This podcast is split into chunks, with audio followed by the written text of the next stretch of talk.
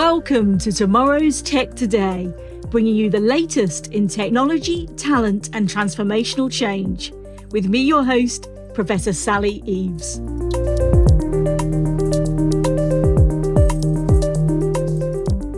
Hi everyone, and a very warm welcome to Tomorrow's Tech Today, bringing you the latest in technology, talent, and transformational change. I'm your host, Professor Sally Eves, CEO of Aspirational Futures, and today we're focusing in on International Women's Day, exploring different journeys in business and technology careers, sharing experiences and lessons learnt along the way, including areas such as leadership, mentoring, STEAM and lifelong learning, and shared commitments to scaling tech for good. And to do this, I'm delighted to have with me a fantastic guest from IBM, and that's Carmen Recio, a mathematician who's working in quantum computing and has just joined the European Quantum Community team at IBM Research in Zurich, literally just moving house as we speak. So thank you so much, Carmen, for joining me today. It's a real pleasure to meet you. Thank you for having me, Sally. I'm really happy to be here. Oh, thank you so much. And I recommend everybody in the audience as well going to Carmen's LinkedIn profile, one of the loveliest introductions I've seen. It's just so full of warmth. So I recommend that as a starter as well. And maybe my first question to you is just share a little bit about your journey into your current role and what's helped you with your success, maybe from a skills and mentorship point of view, and really all about what you're doing in this fantastic new position. Okay, great. So thank you for the question. I will say that I was lucky because I always had a clear passion for science. I knew from a very early age that I wanted to be a scientist. I didn't know what were the different fields, but I was sure that that was what I wanted to do. And I must say that throughout my journey, one thing that has helped me the most are the mentors and the role models that I have met along the way. Because I've always tried to look up to people that were where I wanted to be in the future and just talk to them to get their advice on how to do it. And also, I think it's so important to have people that support you and love you and make you believe that you can do anything. This starts with your family, the support of your family. In my case, it was my mother, the one who always believed in me. And I grew up having the feeling that I could do anything. I never doubted if I was not going to be able to do it. So I was pretty confident. And also my teachers helped me a lot from high school. And then when I was lucky enough to start my degree, I also had some wonderful teachers while I was studying mathematics. And one thing I did before I found my first job was to talk to some colleagues, maybe friends of my parents that I knew and that I considered were very successful in their own fields, and talk with them and ask them advice about how to find this first job. So one thing that they told me was to make a list of all the companies that I was interested at, and then the kind of jobs that I would like to do. And this takes me to my second piece of advice, which is you always must have a plan. So if you are walking without destination, you probably will never get there.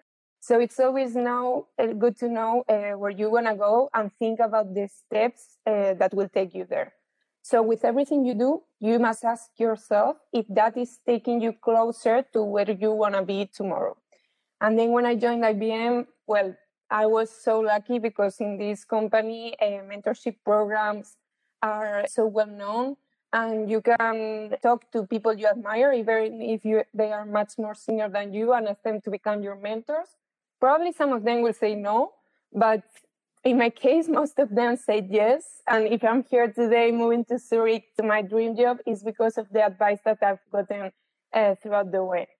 And another really good tip that I will say has helped me is one tip that I got from one of the leaders in IBM, of the executives. It's a very easy to remember metaphor, which is we have 2 ears and 1 mouth so that we can listen twice as much as we speak. So it's very important to always listen a lot. And that's where you learn the most. And also I will say that besides technical skills or whatever skills you have, you need in your field, it's also very important to have soft skills. So for instance, being kind, it's super important. And it's something that no one tells you.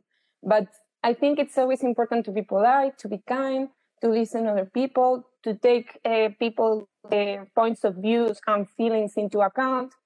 And it might seem that if you're not talking, you're not going to get what you want, but it's the other way around. If people feel understood, they will probably be more open to hearing what you have to say as well.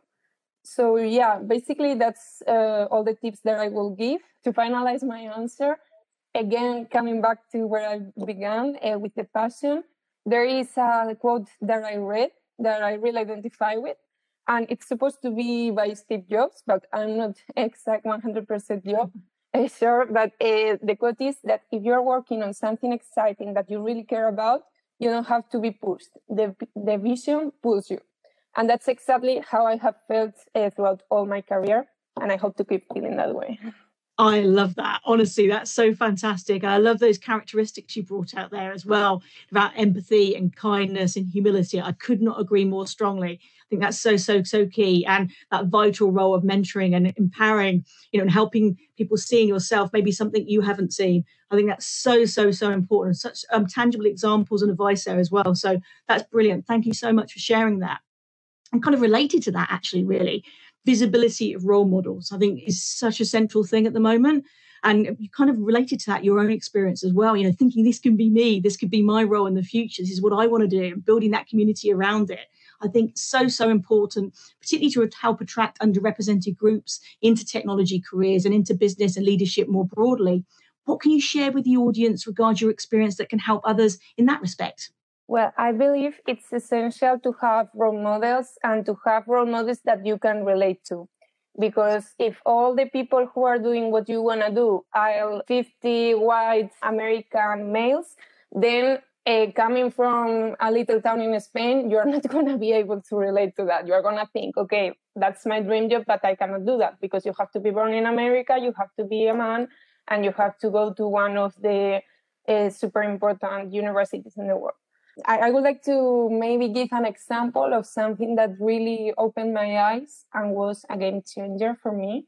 And it was a trip that I did during my internship. I did it with a foundation in Spain. They awarded the 20 best students, and I was lucky enough to be selected as one of those. The award was an experiential trip where we got to travel to London and Boston and met Spanish young people who were recipients of a scholarship by Foundation Rafael del Pino. And they were maybe doing their PhD or their masters in some of the most prestigious universities in the world, like Imperial College, Harvard, MIT. So during that trip, I was able to meet people that I could relate to and were already in some of the most prestigious universities and companies in the world. And after that trip and hearing their stories and meeting them and being able to talk to them and hearing about their journeys, it made me realize that if you work hard and have talent, it doesn't matter where you come from, you can go for it. And a lot of times, if you don't see a role model that is doing that and you are not able to relate to it, you don't even try. And what my mother always says is that if you don't try, you already have the know. So it's very important that you see, that you picture yourself, that you think that you are able to do it, and that you at least try. And of course, sometimes you're not going to get it, but you have to keep trying and someday you will get there. So it's so important. But in this case, in the example that I gave you, why did I relate to these people? Because they were my own nationality, they were young, they weren't necessarily from well-known families. They were just like normal people that I could relate to.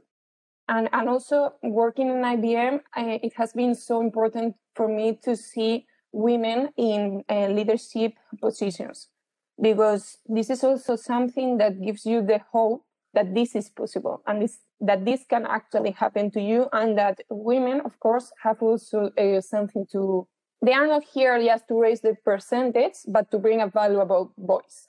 And it's not just about gender diversity. Also, a woman that I admire and that I think it's doing a terrific work in terms of becoming a role model at a very early age. It's Amira Abbas, who is a PhD student. She's South African. and she's getting a lot of milestones in her career, and she's using also social media channels to tell her story. And I'm sure that many people in Africa are looking up to her and saying, if she did it, I can do it too. So yeah, I believe it's so important, and that we as women or anyone who belongs to any diversity group should just lead by example. Absolutely. I think that point you made at the end as well about social media, I think that's a really important one in terms of visibility. I think it's a great way to kind of democratize that as well. So I love that. And I've made so many good relationships and, you know, really like organic mentoring that's happened through social media channels, which has been a real joy. So I think it's a great example to add in there. And that point about relatabilities of role models, so vital. It was something I experienced with an organisation called the British Council, and it partnered up industry and research, and they did like a mentoring programme with experienced researchers and ones just coming through, like kind of a PhD level and above. And it was amazing. And they had like 7 partner countries. You got to experience different cultures, different ways of learning. And I spent some time in Mexico around that. And it was one of the most empowering things I've ever done. And there was a real focus on that holistic skills development. So technology, but alongside things like communication skills and EQ. So I love that. It really resonates with what you were saying there. So thank you so much for sharing that, Carmen. I love that. And we touched on there a little bit quite naturally around the importance of diversity of experience. I think we all know it's not only the right thing to do, but it also benefits everything that we do as well. So from team creativity to satisfaction to reducing the risk of implicit bias as well. How do you think we can change the narrative on women in tech and women in business careers? And what do you think the role of leadership is, and in collaboration actually as well, in making this a reality? I know we've touched on a few examples of that already, but some further ones would be fantastic, you know, really to help address that drop-off we're seeing in terms of girls taking STEM subjects at GCSE and at A level, so kind of 14 to 16, 16 to 18. And then even when young women are taking these skills at university, it's not always being applied in later careers. So what do you think we can do there to help change that and step back from that process? Here, what I believe we have to do is women that are actually working in these fields have to make the effort to be very present. Maybe they don't even need to create their own program. It's great if they do, but I think there are already so many amazing programs that you can collaborate with. Like, I don't know, I could give a very big list, like Girls Who Code. For instance, in Spain, we have a program that is a stimulation of mathematical talent for young kids, not specifically for girls, but if there are girls teaching, then the girls that attend can relate to the teachers as well. And yeah, and not only in these kind of events that are specifically for women, but also in every event, you have to be present, and because this way you add diversity to that specific event. So not just focusing in the ones that are specific for women, but in all of the technical events. And in terms of leadership, I believe that companies should be to balance the diversity also within panels, within the number of speakers. Everyone should be represented. And that's something that you have to pay attention to, because in the end, if you don't, you might end up with a very unbalanced panel or a very unbalanced event where it belongs to a certain diversity group. So yeah, I think you have to pay attention to that, and also give a lot of visibility to women that are working in this field and that could become a great role model for younger girls. So Carmen, focusing maybe again on education now. Do you believe it's now the time to move beyond a focus of STEM, so science, tech, engineering and maths, and maybe move on to one more of STEAM, so the arts take an equal stage? I wondered what skills you think are most vital as we look ahead to the future of work.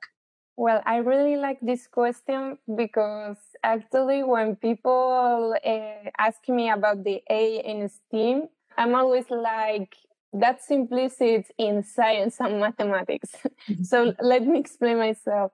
I believe that in order to be a scientist, you really have to be creative. I mean, like, think about Einstein, the theories he came up with, or also, well, any other, even for example, Turing, who is considered the father of computers. Imagine that there were no computers, and how would you actually come up with that idea? So that really takes a lot of creativity. So in my opinion, scientists are artists too. And yeah, and also, for instance, let me give you an example of David Hilbert, who was a very famous mathematician, and he has a very famous quote where he said, "Good, he did not have enough imagination to become a mathematician," upon hearing that one of his students had dropped out to study poetry. So I think that people, when they think about scientists, they think like they are very tight, they just are using one part of their brain, but it's absolutely not like that. After saying that, I also am a strong believer in multidisciplinary teams. So I think it's equally important to create or to discover scientific breakthroughs as coming up with a good story to share it with the world, because otherwise you create an amazing thing and no one finds out about it.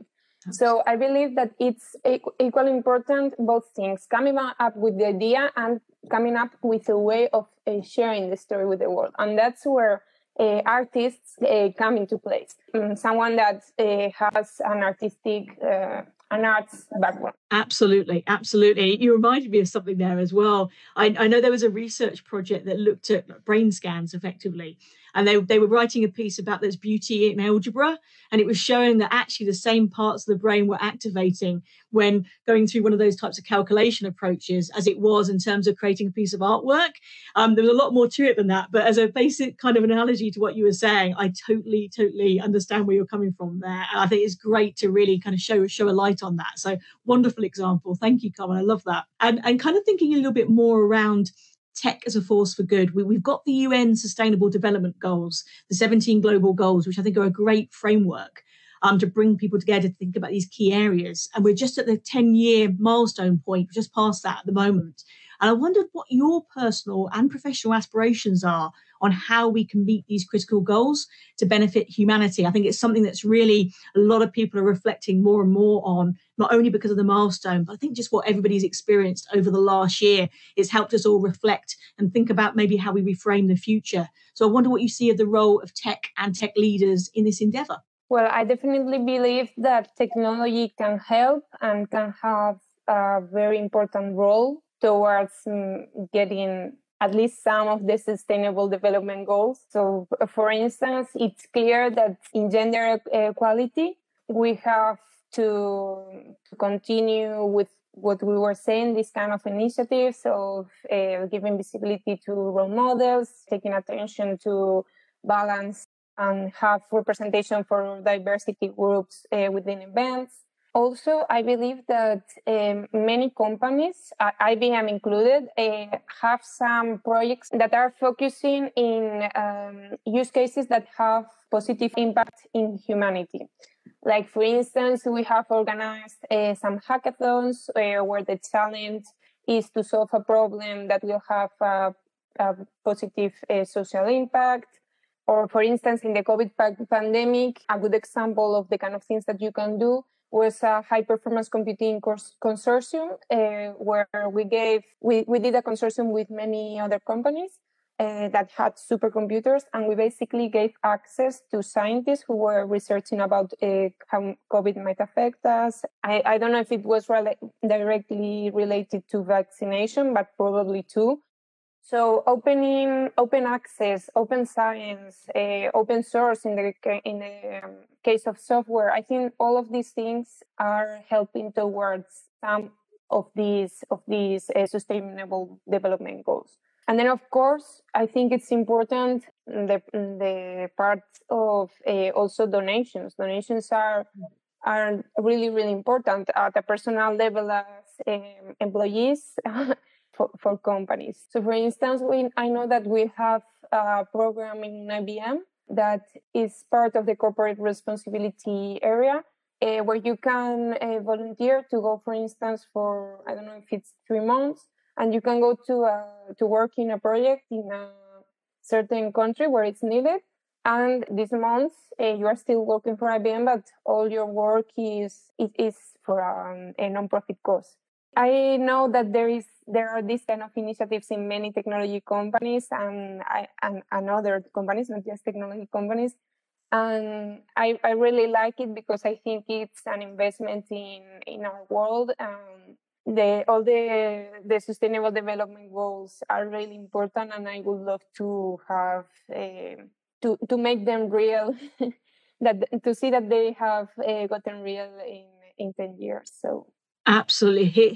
Hear to that. And so much you're saying there resonates. I'm a huge fan and very active in things around hackathons towards the SDGs. And I was one of the judges on IBM's Code the Curve along that note. So I totally understand that. It was just such a rewarding experience. I absolutely love that. And I also love the example you mentioned there about the HPC consortium. I think what I love about that as well is a great example of the collaboration over competition. And as you said there, I think it's about 11 different tech companies, lots of different research institutions across the world, governments as well. It's that really, truly kind of quadruple innovation in terms of the types of stakeholders that were involved in that, and exactly what we need to make change happen. You know, a contagion that's a good one, a contagion of change that's really positive and collaborative. So yeah, I'm super excited about that. I think IBM does some great leadership work in really supporting people, and a lot of the education offers as well, I think, are really, really superb. So thank you for sharing that. Love that. Brilliant. Let's continue that theme. So I'm really, really passionate, as you know, and as you are too, about all things tech for good and really applying technology for good, not just talking about it, really doing it and scaling it. I'd love to hear from yourself some stories or people or projects that you're really, truly proud of and might help inspire other people to get involved in this as well. So I'd love to hear more about that. I know you touched on a few people already as well that have really supported you and inspired you, but more examples of that I think would be great for people to learn about. Okay, great. Well, of course, you will be number one on my list. So I don't know if I should just let you speak about this topic, but other examples that I could think about are I love to collaborate with everything that has to do with kids, because I think that since the future generations are the future of society, it's so important to work with them and to let them understand how important it is to have values, to care about others, and how technology can help. So any education activity that teaches kids at an early age about technology, about the kind of things that there can be. For instance, there is a project going on right now in the Coding School, which is called Qubit by Qubit. And it's an initiative where kids from high school to, I think, to the first years of their degree could follow a 6-month course about quantum computing with volunteers from MIT and Oxford University. And actually my sister, who is 15, she's doing it. Yeah, last weekend she attended a diversity in quantum panel. And yesterday night, I was just talking to her and she told me that it was really eye-opening. It really opened her eyes to hear an Indian researcher who was also a woman, to hear about all the difficulties that she had to overcome, and that she wasn't even aware that that was something that women should face. Like maybe sometimes if she received an award, some people would say she only received it because they needed to give it to a woman, this kind of stuff. So I'm very happy that I'm just giving the example of my little sister, but if you at such an early age, you start becoming aware of all these things, you are probably going to be more sensitive in the future and take into account that these things have to be avoided. Also, I think that all the programs that are open contribute towards making people able to access. That also has a very good impact. And I'm loving in the quantum community where I work right now, seeing that people from all over the world write to me and say, I want to learn about this. And I'm actually able to send them open resources where they can learn about for free. So this is super cool. And also, of course, there are the hackathons specifically that I already mentioned. Well, also, I believe that it's very important that technology companies are having into account what should be the ethic code that they should follow in order to develop technologies.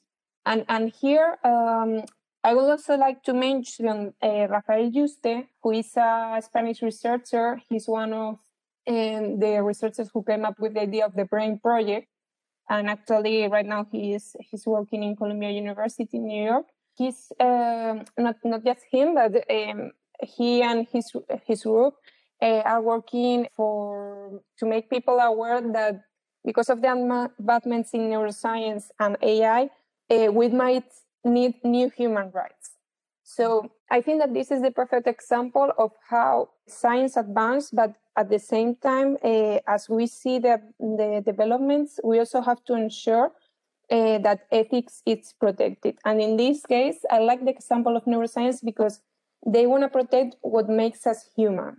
So that's like so essential.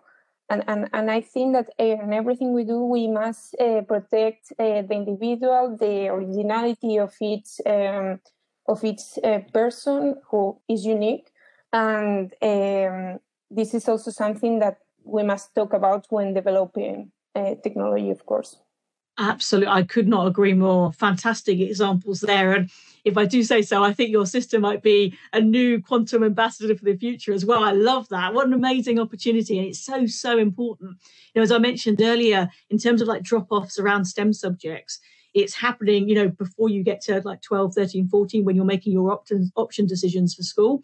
So we need to come in earlier and earlier and earlier to change the narrative about, you know, what a tech career looks like. So I think that's great, great examples. I think what we'll do as well, we've mentioned quite a lot of different initiatives on our discussion today, and I think we'll collate that. So when we put this episode out, we'll share some links to all these great projects, some of the individuals we've mentioned. I'll put some notes up about Aspirational Futures, which is my kind of STEM and STEAM and Tech for Good initiative as well. So we can put all that together and really share that out for people in the audience as well, so they can follow up on things of particular interest. So brilliant stuff. I love that. And I think maybe as we kind of bring our discussion to a close, thinking about what we've all experienced over the last year, a word that keeps coming up in a lot of conversations is resilience and how we build that up. You know, sometimes we just talk about it from an organizational point of view, but it's also really, really important from an individual point of view as well. So, Han, obviously you're going through a lot of change as well with new role, new country, new location, etc. So how have you navigated that? How do you switch off and keep motivated and continue learn to adapt? I wonder if you had any recommendations for the audience for how to cope with challenges and uncertainty. I believe that if you keep working on what you're passionate about, you won't get frustrated. And I also think it's very important to don't become a workaholic and also make room for other spheres of your life. For instance, I think you have to find room during your week, maybe even plan and schedule some hours in your week to do something that you love. It can be reading, it can be listening to music or playing music, it can be dancing like myself, or doing sports. And what has helped me the most are probably some books that I've read. For instance, I really liked The Power of Now. It's a book that teaches you to be present and not to worry too much about the future or the past, and be aware of this moment right now. And also, it might be curious for some of you, but some of the vice presidents in IBM that I was able to meet always told us this, that it's as important the time that you're working as the time that you are enjoying your free time and doing your hobby. So I think in order to perform well during this pandemic, it's important to also give importance to the time that you invest in yourself or your family or the things that you like. Absolutely. I think that's so, so important. And I think music would be one that comes to the fore for me in terms of playing it rather than singing. I have to stress that would be quite funny. But yeah, it is so important. And again, I think it helps you to feel renewed, doesn't it? To feel creative, bring up happiness, well-being, everything around that. Having that balance there is so, so, so true. And I love that. And I love your book recommendation there as well. I've looked at that myself and I agree. A really, really excellent recommendation. We'll share about about that as well on our side. So we'll have one final question, if that's okay. So obviously we're approaching International Women's Day. What does the future of work look like to you? And when we come back to this time of year next year, what do you hope has changed when we reflect back in the future? Well, I think that we are going to have much more remote work. Actually, this morning I was just reading a publication that a friend of mine who works in McKinsey shared in LinkedIn, and there was like a study where they analyzed what's going to change. So of course there are some jobs that are going to be less needed, because if people are not going to the office, maybe the people who work in office maintenance won't be having that much work. But here I'm very positive, because I think that whatever changes, there will be new ways of working, and there will be new job positions. For instance, I think that all the jobs that I've only had two, didn't exist when I was studying my degree. So this is amazing. Who would have told me that I will be first working in AI hardware and then working in the quantum computing community thing? So I cannot predict the future, but I'm excited about what's yet to come. And I think that you can build your own future, and you can also maybe even come up with new positions that don't exist today. Absolutely. I love that. And I was speaking earlier with a mentee of mine, and I was kind of talking about like the latest in technology, but also the latest in education. And it kind of reminded me of that conversation as you were talking there. We don't know. We haven't got a time machine where we can zoom forward to 2025 or even beyond that. But I think what we can do is build that tool set, so that we're confident and adaptable to change. And we've got this depth and breadth that we can draw into. I've just written about the rise of the generalist. And I think that's really interesting as well, having your specialism, but having this broader depth and breadth of skills that are truly holistic. You know, learning for life, I think, has never mattered more than it does at the current time, that expression. So I love your examples there. And I absolutely agree about an optimistic looking forward to the future, and what we can apply technology for is truly, truly exciting. I think we can make a huge difference, and a huge difference by coming together. So what a great way to end our discussion. Carmen, thank you so much for your time. I think your work is really inspirational, particularly what you're doing with kids and inspiring others to get involved.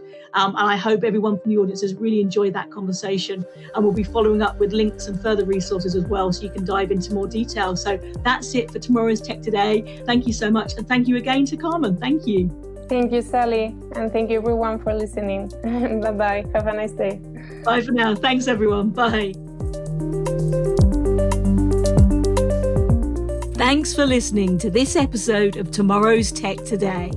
If you enjoy what we're doing, please subscribe to us and leave a review. It really means a lot.